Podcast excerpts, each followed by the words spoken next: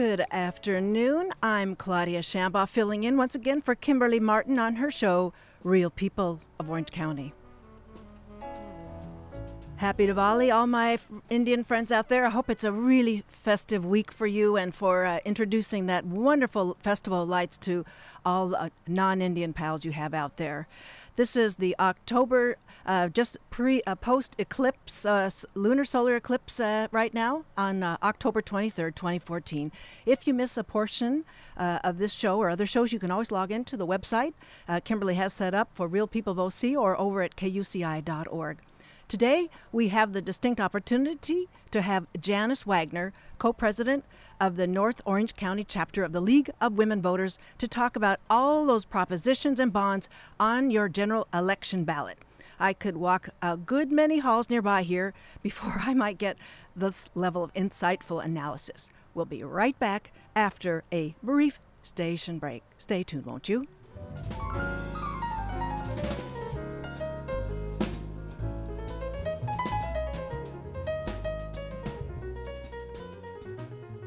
Thanks for staying tuned. That was the uh, none other than the fine Charles Lloyd, who's got some uh, remixes out here. Uh, but this was his notes from Big Sur tracks called Sam Song. So on to the program, folks. Uh, my guest today is Janice Wagner, co-president of the North Orange County chapter of the League of Women Voters, to talk about the propositions and measures that are on our general election ballot this November 4th. Currently, Jan Wagner also serves as a member at large with the Orange County Committee on School District Organization and is a legislative analyst for K through 12 Education League of Women Voters of California. Her other many faceted contributions in and around the state of California include Executive Director of the Down Syndrome Association of Orange County, Governing Board Member, Placentia Yorba Linda Unified School District, Executive Director of Executive Orange County Coalition of Public Schools Foundation, and the Executive Director and President of the Placentia Yorba Linda Educational Foundation Incorporated. Her legislative experience includes Planning Commissioner, the City of Vallejo, the Solano County Coordinator for then Assemblyman Vic Fazio, and at the invitation of President Jimmy Carter, she participated along with other California community leaders and legislators at a White House forum that she attended. That was back in 1980. I bring it up though because it's such a special forum. She attended Cal State University Sonoma and later the North Orange County Leadership Institute, where she received her California School Board Association certification. So, with her sharp legislative and analytical acuity, I, she comes to us from Fullerton to take up the California statewide measures, and then we'll conclude with a few bonds here and, and measures here in Orange County. Welcome to Real People, Jan Wagner. Thank you. Well, let's first talk generally about how voters can approach, in general, the propositions and measures, both state, local, uh, and regional. Well, the League of Women Voters always suggests that you remember that when you you really only have a yes or a no vote, and often these measures are very complex. You don't have an opportunity to say yes to some of it and no to some of it. You just have a yes or a no. Yes means that you want the change that is proposed. No simply means that you're going to leave the situation as it is. You may choose to vote no simply because the question is too complex for a yes or no answer. You may choose to evaluate is it the solution to the problem that's being posed? Is it written well? Is it paid for? Does it create new problems? Does it restrict the state budget? And in the case of one of the measures we're going to be looking at today, does it belong in the state constitution? Those are all things that you should be considering with your vote. Well, that is what we have brought you on here for. I'm so pleased to have you mention that because it's like taking tests, standardized tests. It's, it doesn't leave any room for sort of onto, honest intellectual uh, discourse to say what uh, what needs to be added or taken out and that kind of thing. So it's a this is a very helpful guide for all of us, Jan. That's true. The other thing that I think people need to remember and that they always or often isn't clear is that voter guide that you receive is not necessarily, well, it simply isn't all factual information. The first part of it in each measure is by the Legislative Analyst's Office, and you can take that as fact. Anything that is not from the Legislative Analyst's Office is someone's opinion. It's often paid for, and it's an advertisement, and you should view it as such. The only fact is what's there from the Legislative Analyst's Office. And parenthetically, though, we're talking about uh, initiatives today. Realize that all of those bios that are in the back of the um, that are from candidates are also paid for. And I point that out because the fact that they're not there for a particular candidate does not necessarily mean that the candidate doesn't care or that they're not running. It just means that they didn't have the many thousands of dollars that it costs to pay to put that statement in the ballot. May I add one other uh, item, Jan, is that maybe some are mentored to know how to handle that process, and some are maybe a little bit newer in the process. It doesn't take away from their competence in holding office. It's just at the extent to which the uh, the party machinery has assisted them in carrying out these different things. That's true. And those ballot statements, by the way, have to be paid for by personal check on the day that you walk up to the office and, and, and file. So if you're not prepared for that, it, that opportunity is gone. Very, very helpful. Well, shall we then begin, Jan Wagner, with the, we're just going chronological order from the state to the county measures. We'll start with proposition number one the water bond funding for water quality, supply, treatment, and storage projects. And this is the biggest and most controversial initiative on the ballot. It was placed on the ballot by the governor and the legislature. It the question is should the state of California sell $7.1 billion in additional general obligation bonds to fund a series of water related programs? Realize that many of California's water storage, delivery, and treatment system programs are out of date, that our water systems vary across the state widely, and that some are able to handle our systems today and some are not. Some are not able to handle our drought, some are not able to handle floods. We have some levees that are breaking, we have others that are in good condition. We also are in a drought and our environment is significantly affected by our water supply. We're one of the few states in the country that until just a few months ago could drop a well any place where we owned land as deep as we wanted to drill and pump water out of our aquifer. There are parts of our state where the land has literally dropped five inches because we have dropped our pumped our aquifer so low. So water is going to re- has always been and is going to remain a huge issue in the state of California. It breaks down by region far more than it breaks down by party, by political party, and um, no particular issue is ever going to make everyone happy. I just want to ask Jen another detail is it does not even affect the uh, pricing of water in any area around the state. That is correct. Um, water pricing is supposed to be just the price of delivery, but that is far from the case. It varies very widely. Um, we have tiered pricing as a conservation measure in some areas. There's all sorts of pricing based on the cost of treatment. Um, there's pricing as a whole other issue, and it is not affected by this bond. This bond is for infrastructure. And if you look at the pro and con, the pros and cons in general on all bond issues are the same. They are do you want to borrow money for large projects that you don't have the money to pay for right now? And kind of like a mortgage, you've got something that is going to last a very long time and you're going to pay for it over a very long time because you can't afford to pay for it up front. On the other hand, when you take that approach, you're going to pay a great deal more for it because you're going to have many, many years of interest cost that is rolled into that extended payment period. Bonds are paid for from the general fund, and we have those costs that are constantly then paid by future generations. The thought being that they are also receiving benefit in future generations.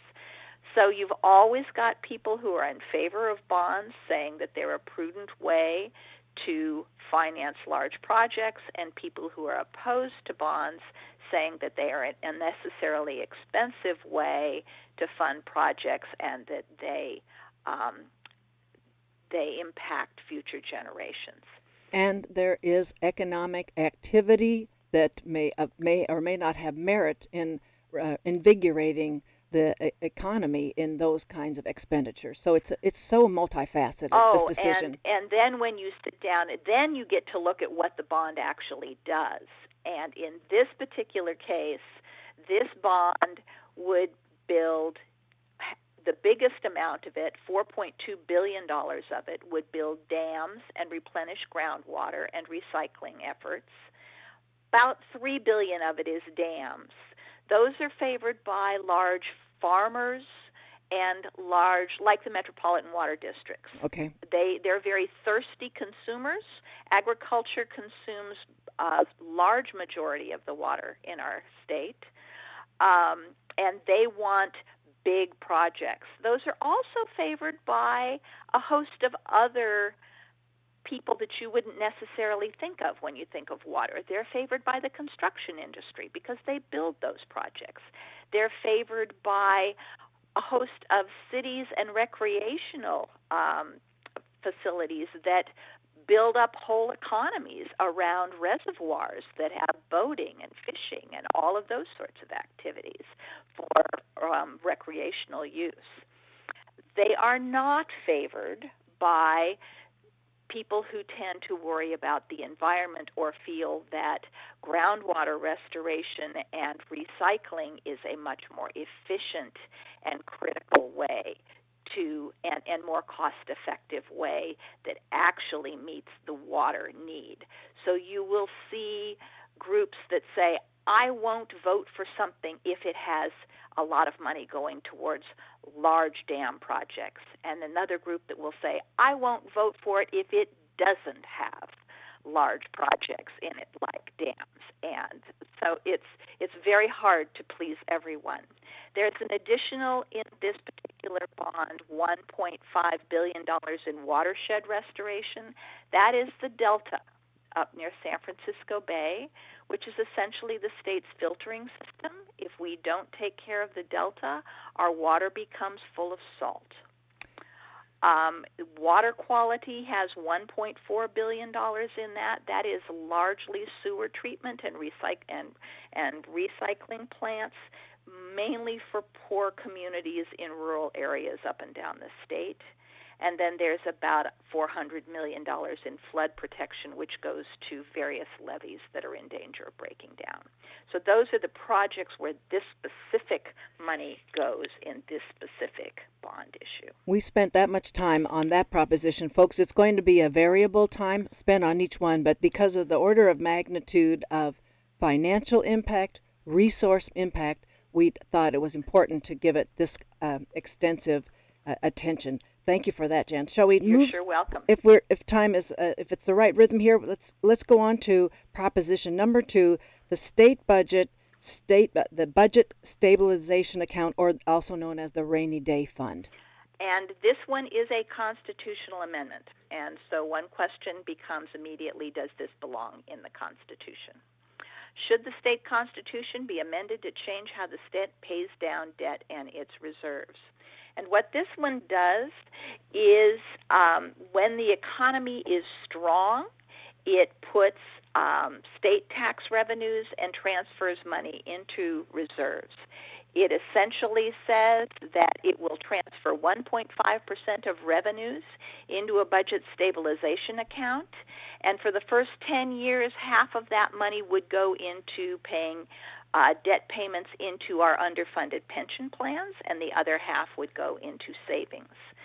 Additionally, when we have spikes in our capital gains revenue, essentially when Silicon Valley sells a bunch of IPOs. If it becomes greater than 8% of our revenues, that money goes into a budget stabilization account as well.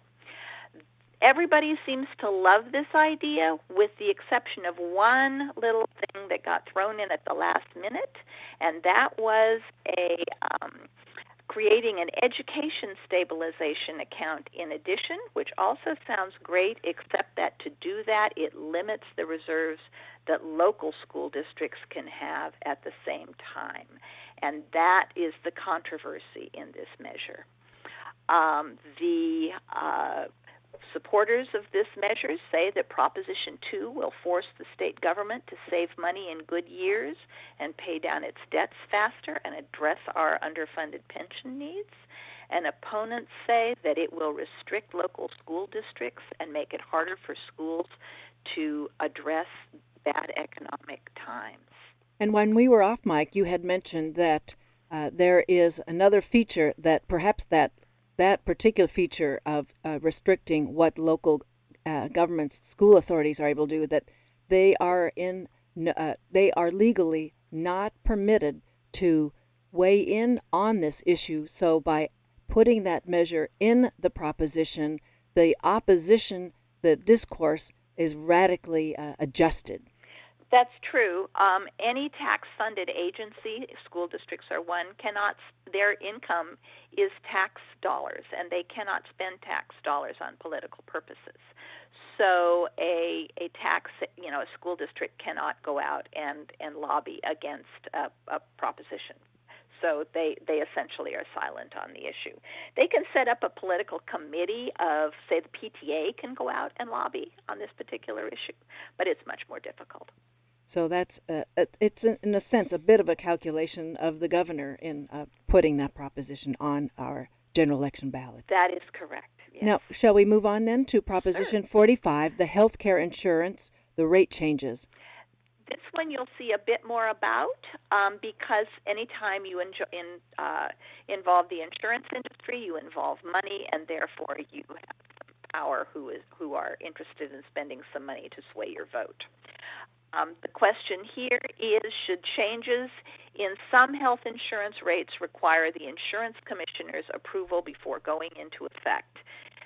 One thing you need to remember about Proposition 45 is the, the majority of Californians, at least 75% of us, are insured by either large group employee plans or government programs, and this does not apply to us the 16 or so percent that are covered by individual or small group plans are the people who are covered under this initiative. And that is the that's the only group that is covered by this initiative. Okay. Okay? The question is when rate changes are proposed for that 16% of small group or individual rate holders should those rate, insurance rate changes be approved or disapproved by the insurance commissioner. This proposal was written to mirror what we have in auto insurance in the state of California. The wrinkle is that it was written before we had Obamacare, which put in place Covered California, and the same people are covered under Covered California as are covered under this initiative. There is some question as to how those two will work together. It does coexist in some states, four or five other states. It's really too early to tell whether or not the two will conflict or work well. It's a mixed bag where it exists in the other states. So essentially, the uh, the proposal grants the insurance commissioner the right to say yes or no to rate increases for those 16% of our of our Californians who have insurance through small group or individual plans. So when this was drafted, it was before the implementation of California covered under the Affordable Care Act. So there wasn't any effort to adjust this or remove it? One of the interesting things about initiatives is that once they have been approved and placed on the ballot, they cannot be removed or adjusted. All right, so it's been that long on there. That's correct. Is there more you want to say to that, Jan Wagner, or only that supporters say that health insurance rates keep rising faster than inflation, and Prop 45 would help control that, they feel. And okay. opponents say it puts too much power in the hands of an insurance commissioner, which is an interesting argument. Okay. Um, 46 is titled Medical Negligence, and it is the one that if you turn on your television, you are going to, or open your mail, you are going to be flooded with because it involves a huge amount of money from two big power money groups in the in the state. Yes. Insurance I'm medical insurance people on one side and medical professionals and on the other side the um, the lawyers and and uh, uh, law professionals. So you've got a lot of money on two different sides of this question, and they're flooding you with their opinions. Well, let's let the tide recede, and uh, the, uh, let's have some clarity from you, Jen. You've been giving it right and left here. Okay. Should California require random drug testing of doctors, require doctors to check a state database before prescribing certain drugs, and raise the cap on non economic damages in medical negligence lawsuits? And it is that last portion that is creating the most um, concern or creating the most money, that's drawing all the money. Okay? Okay. Realize that in 1975 we had another insurance, another initiative called MICRA, Medical Injury right. Compensation Reform Act, and it capped um, non-economic pain and suffering damages at $250,000. Right. It did not index those for inflation. If it had that economic damage today, non-economic damage today, I'm sorry, economic damages are not capped in any way. Those okay, are right. loss of wages, things like that. It capped non economic damages at $250,000. If that had risen by inflation, they would that would be equal to 1.1 million dollars today. Now, just to give you a little bit of perspective, $250,000 as a non-economic damage is low if you look at it nationally. $1.1 million is would be the highest in the country. The high middle across the country is somewhere between 500 and 700 thousand dollars. Okay, so that just sort of gives you the range. It's a gauge, but we know that there was politicking around that gauge elsewhere too. Absolutely. Okay. So the question is should we raise the cap for pain and suffering to $1.1 million and index that for inflation going forward? Should we require doctors to check a database before prescribing certain drugs? And should we require drug and alcohol testing of doctors and require the California Medical Board to suspend doctors pending positive tests? Okay, we'll take them one by one. Okay. The first one, raising the cap for pain and suffering to $1.1 million. That's where everybody is, all the medical establishment. And interestingly, some um, cities, counties, and unions are lining up in opposition to this bill. And they're doing so purely for economic reasons. They are saying that it will raise the cost of medical malpractice insurance so much that the rates for insurance will go too high. And one of the primary examples they use, for example, is the OBGYN, who is today delivering babies who are sometimes very premature, who are um, disabled for life. What is the pain and suffering that is involved for that child for life? what's the value that's going to be, and therefore, what kind of insurance coverage does that doctor have to have when they're delivering baby after baby after baby? Now, that's a worst case, but that kind of money is what they are going to have to insure against, and and and have, and that we will all pay a rate for. Okay, so that is those those are the that's the big specter that they're raising when they're saying it's going to raise everybody's insurance rates very high. Okay, so that's on the con side of this. The pro side of that is saying $250,000 for pain and suffering is so low that you can't even get an attorney to take a case for pain and suffering. And that's just too low and unfair. So that there is really nothing. It's it's really a, a no case at all. It silences a plaintiff. It silences the plaintiff. That's correct. So now take the next one. When before we do that, Certainly. for those of you who've just joined us here on Real People of Orange County, I'm Claudia Shambaugh, your host today, uh, taking Kimberly Martin's place so that we may have an ample opportunity to cover state, regional, and local measures on our general election ballot this November 4th. And my guest is Jan Wagner, the co president of the North Orange County League of Women Voters. We are now, you were saying, Jan. Oh, I, we're now on Proposition 46, Yes. and we're on a couple of the other um, issues that it covers Yes. other than um, pain and suffering. It requires doctors to check a database before prescribing certain drugs. We do currently in California have a database. It's called Cures. It is in progress. It is not supposed.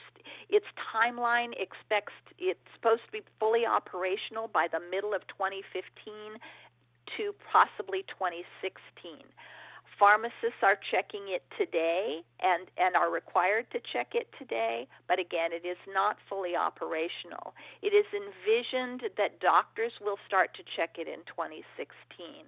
But again, this, this initiative requires doctors to start checking it the day after it passes. Right away. yeah. Okay. And then requiring drug and alcohol testing of doctors. Um, it doesn't say how that would be done. I mean, no one, of course, wants an impaired doctor to be doing surgery, for example, Be doing any medical. or doing anything, right. But some doctors work in hospitals, some work in offices, some do both. Um, some work in very rural settings. Some are, you know, some settings are very underserved. Some are we're using nurse practitioners with no doctors at all. Um, what and so how often do you test? When do you test? Under what circumstances do you test? Is it, you know, what kind of what are you going to test for? yeah, that's a good one.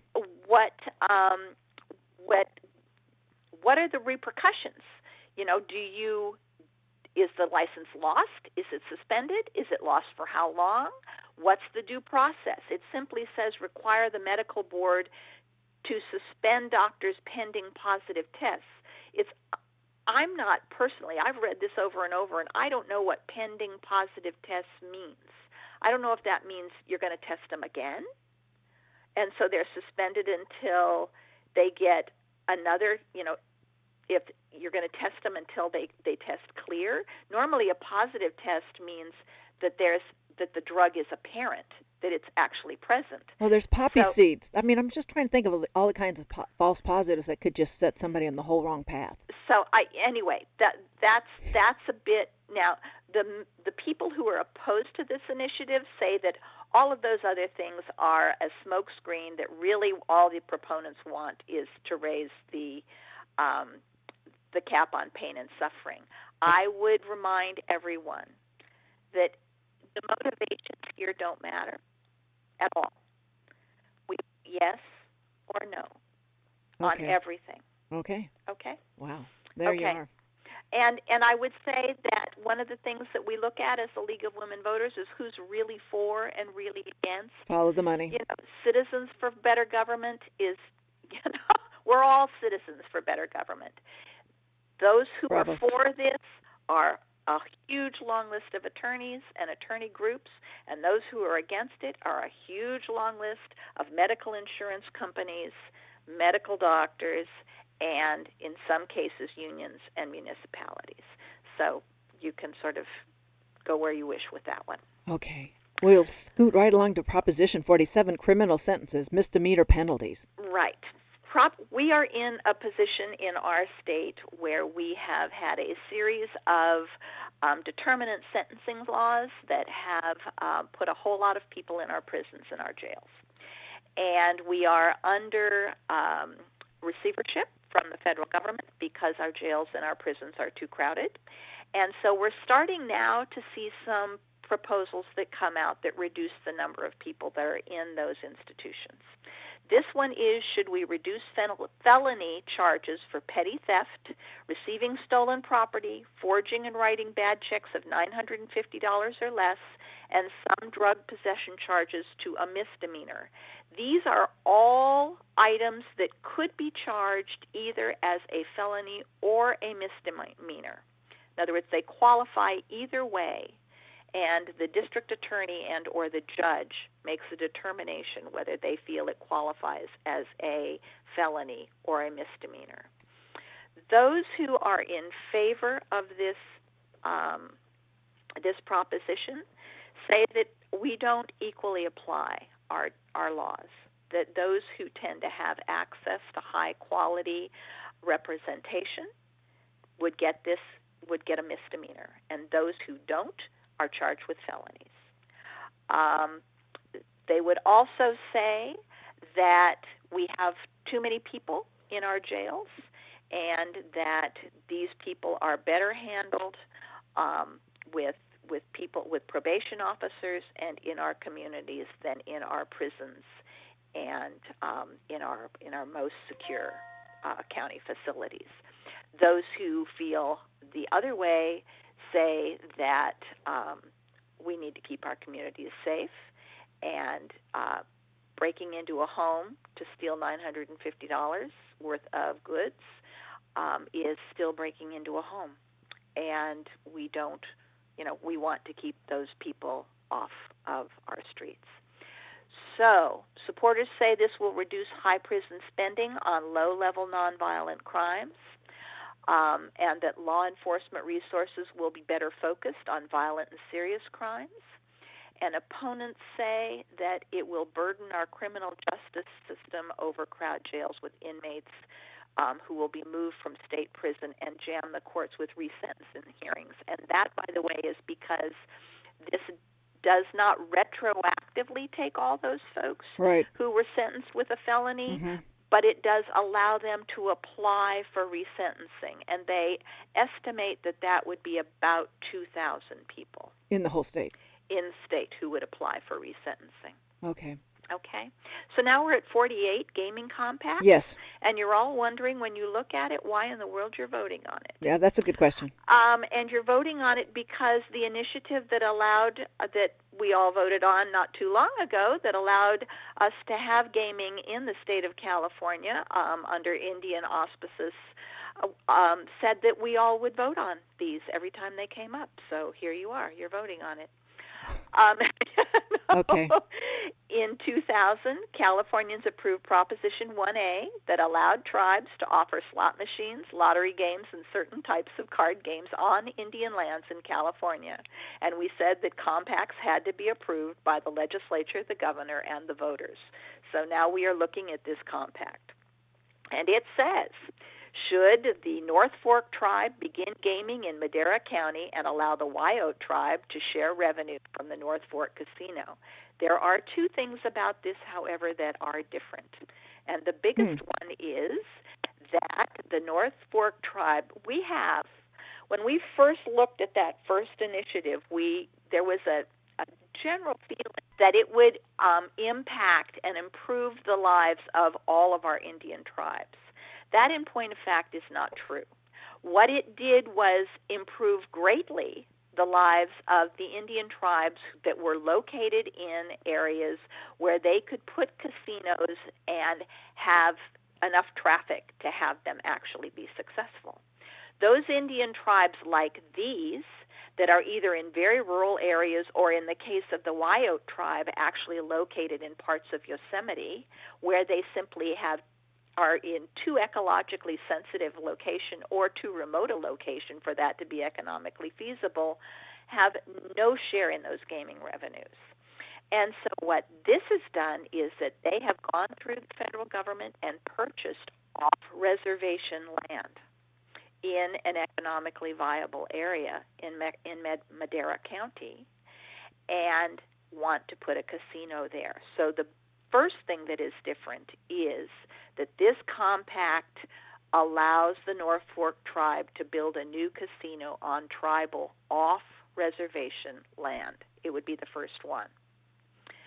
And then, secondly, what it's saying is that the um, the revenues would then be shared with another tribe that cannot build in their ecologically sensitive area.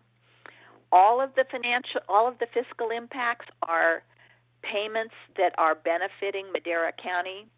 Um, 16 to 35 million from the North Fork tribe to Madera County, $10 million every year for 20 years from the North Fork tribe to Madera County, and then the increased jobs and revenue in Madera County.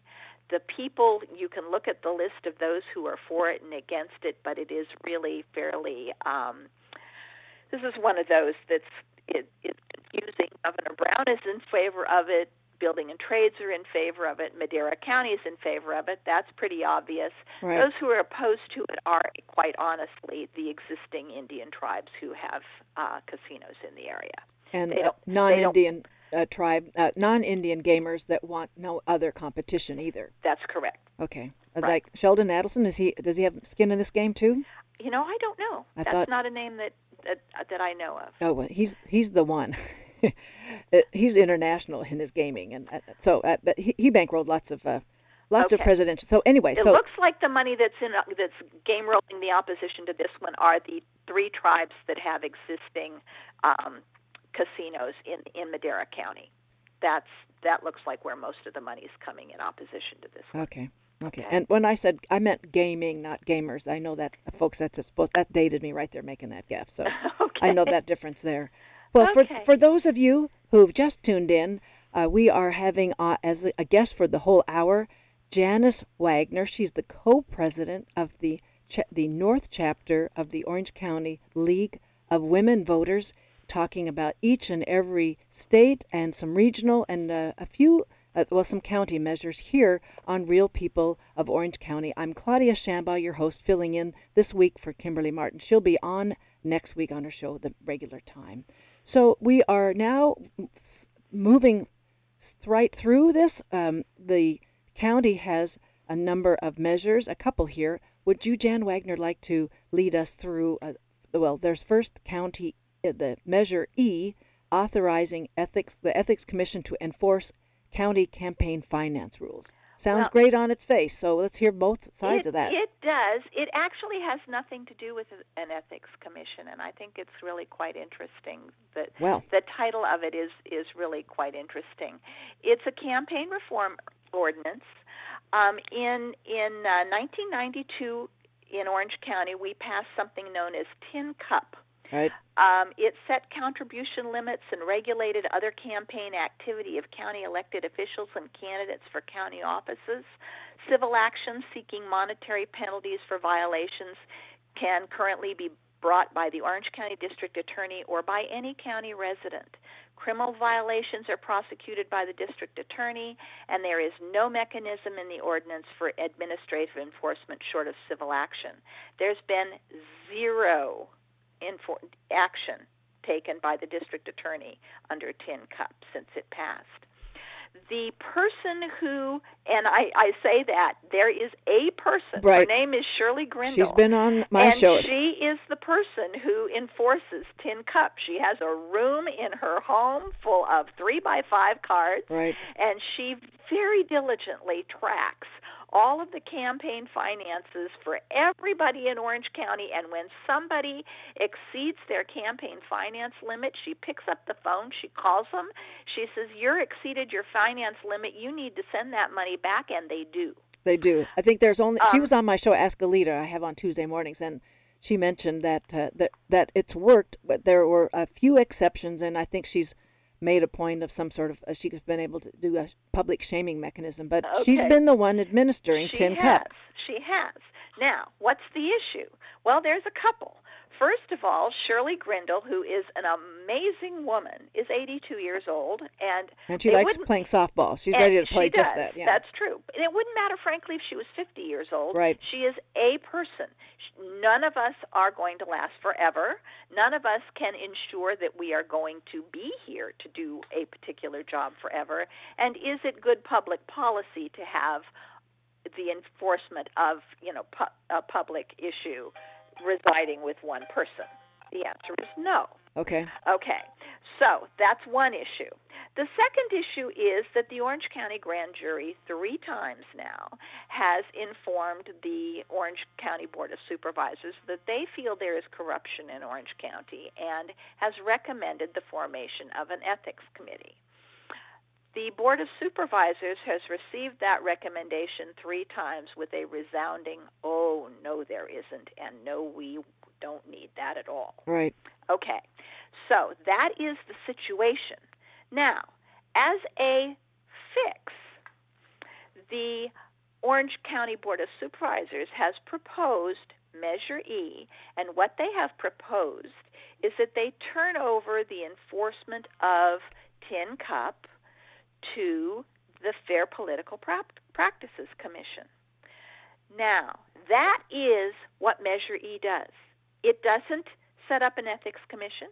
It the FPPC is not an ethics commission. So all of the talk there is around here about an ethics commission is all background. It isn't in Measure E.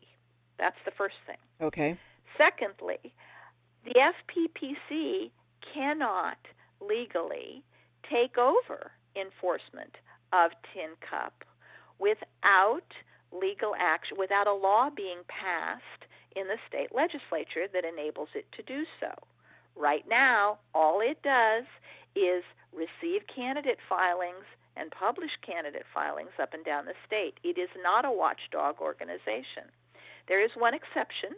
It does operate as a watchdog organization under contract for San Bernardino, and that actually isn't going very well and probably won't continue. But nevertheless, it, they they do have a legal obligation that was passed through the legislature that allows them to do what Measure E envisions in San Bernardino, but only in San Bernardino. Oh.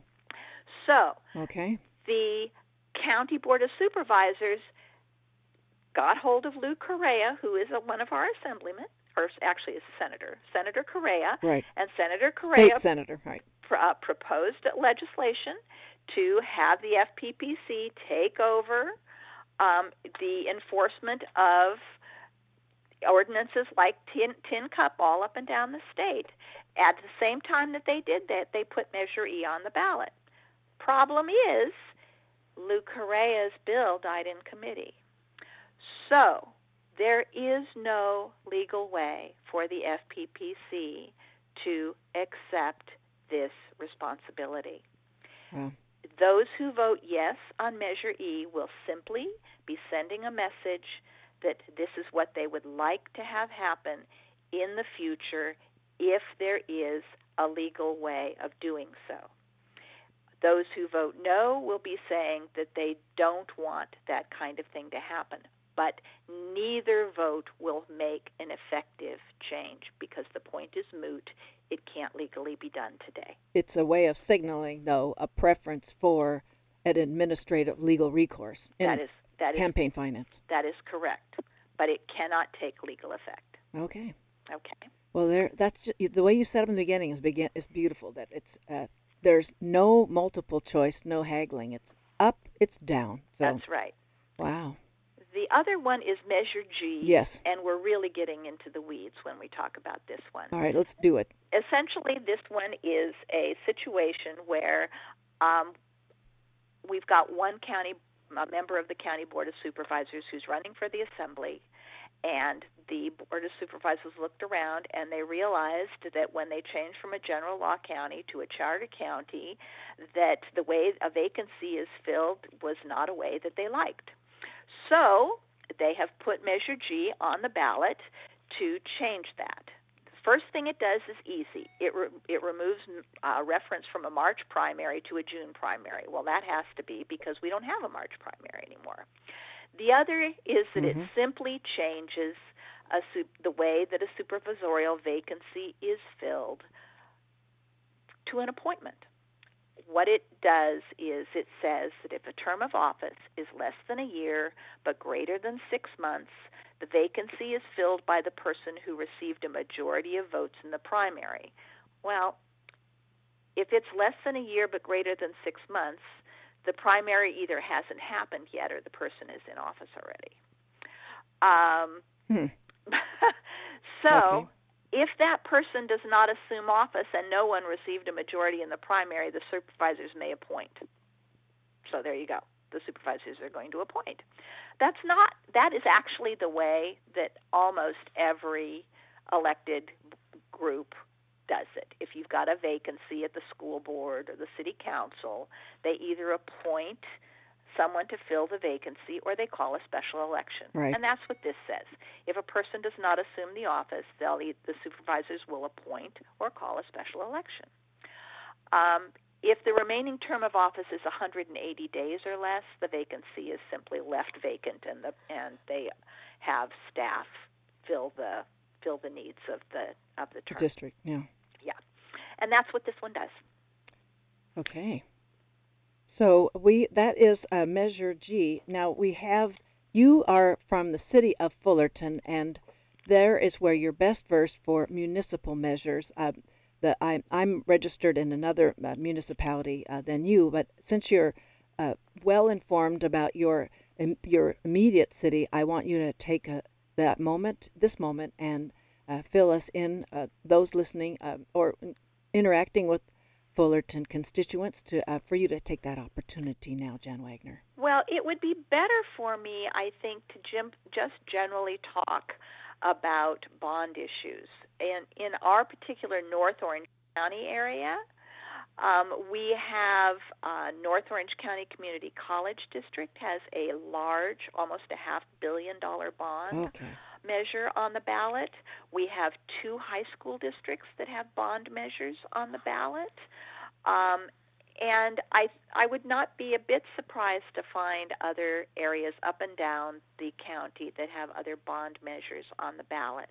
And I think it's important for people to realize that the California Constitution provides school districts and community colleges the right to issue general obligation bonds to construct, reconstruct, rehabilitate, buy property um, for school facilities, and it requires a 55% vote to pass. And that's new right. a few years ago. Exactly. It also, all of the bonds are the same in some ways. They all provide that they can only be set aside for specific purposes, and those purposes will be a list that you can see. If you want to know exactly what those bonds are going to be used to pay for, you can see that list. They have to be published. And they cannot be commingled with other district funds. And I used to be a school board member, and I was a school board member when our recession hit. And we had a bond that had been passed several years before, and we were in the process of spending some of that money. And it was very, very hard. It was Mm. hard on the community and it was hard on us. It was wonderful to have those wonderful new facilities, but it was difficult because we were building them at the same time that we were cutting programs Right. and laying off teachers and you felt like you were going to have these beautiful rooms and nobody was going to be in them. And we had people who were very knowledgeable and very informed come to us and say, "Can't you please use some of these bond monies to keep our programs and pay our Right. teachers?" It's- And the answer is absolutely not unless we're willing to go to jail. And we're not willing to go to No, jail. no. The same thing happens with I guess North North County has fewer Mello-Roos opportunities for financing the the brick and mortar um, expenses, and so uh, but the the same thing happens with uh, Central and Southern Orange County where there's Mello-Roos funding is that the brick and mortar funds uh, show us lovely new buildings, maybe state of the art design, improved designs, but uh, but pink slips to the teachers, and it's that's a tough one to reconcile. It's hard to get those parcel taxes It, approved. it is.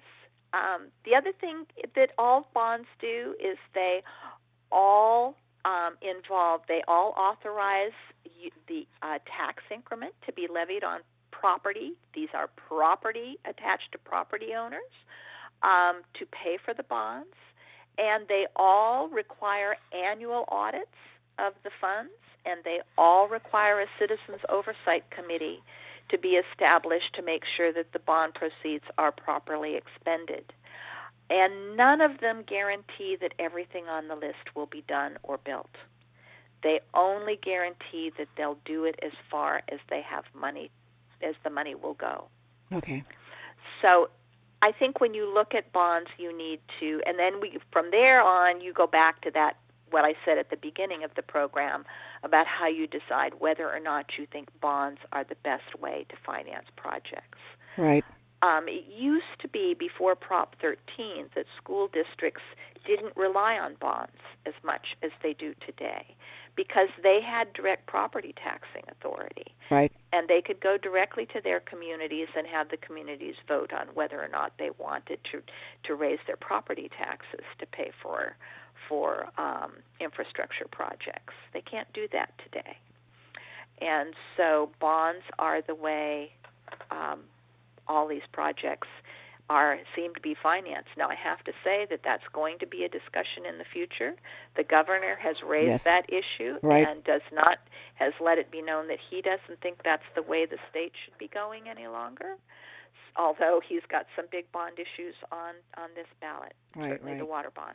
He, so it's going to be something we'll be talking about.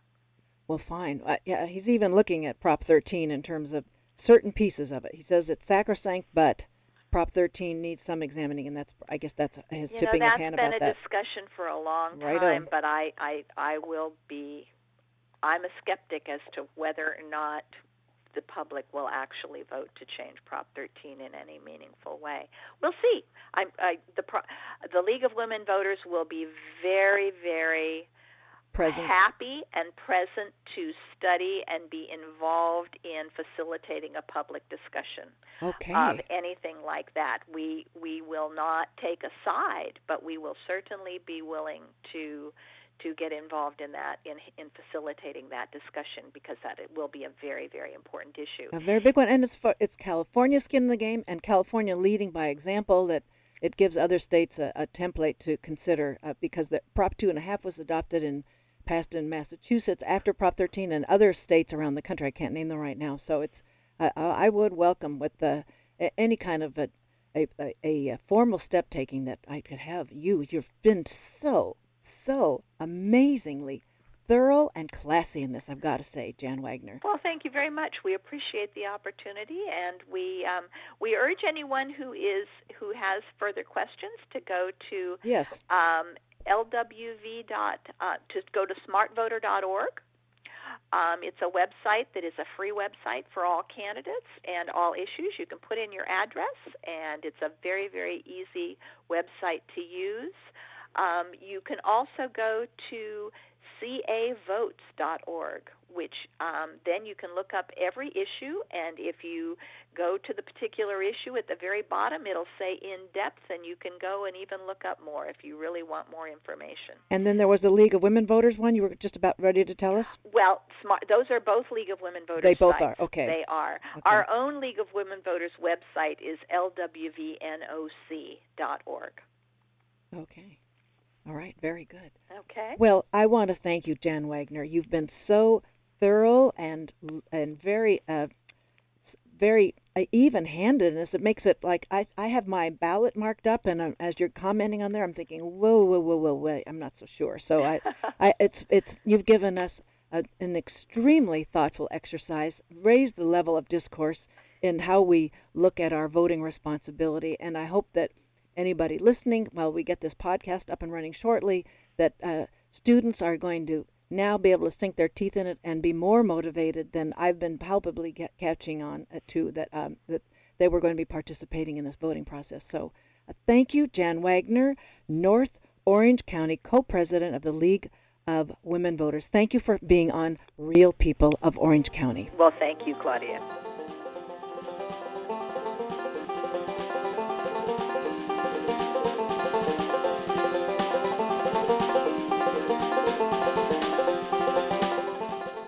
We'll go out with Bela Fleck here as we wrap up the show. Fund Drive, folks, is right around the corner, and I'm looking forward to hearing from all of you for your support of the cause of our community radio station. Thanks to everyone who contributed to the Fund Drive promo contest. The winners, all who were, uh, they'll be taping their voices uh, to their successful scripts. They are Stefan Vercelloni. He's from law school. He's a law school administrator. Sheila Hoodle. She's administrator of School of Humanities. And Anthony Macaranis of the Cancer Center at UCI Medical. And speaking of Well, speaking of the uh, fund drive, whether or not we have your number, I want to make sure that you have ours. On a regular basis, we'll be going out of uh, sending out our number 949-824-5824 from October 27th to November 7th. Celebrating KUCI's 45 years of existence, we ask for your support in helping us thrive all the more for another 45. I want to just remind everybody we have some um, we have uh, i wanted to just give you post you on a backing track to the uh, voters registration information to confirm that you're registered you can go either to ocvote.com or socalvotes.com for this november 4th general election thank you for joining us. Kimberly will be on next week. Thanks for listening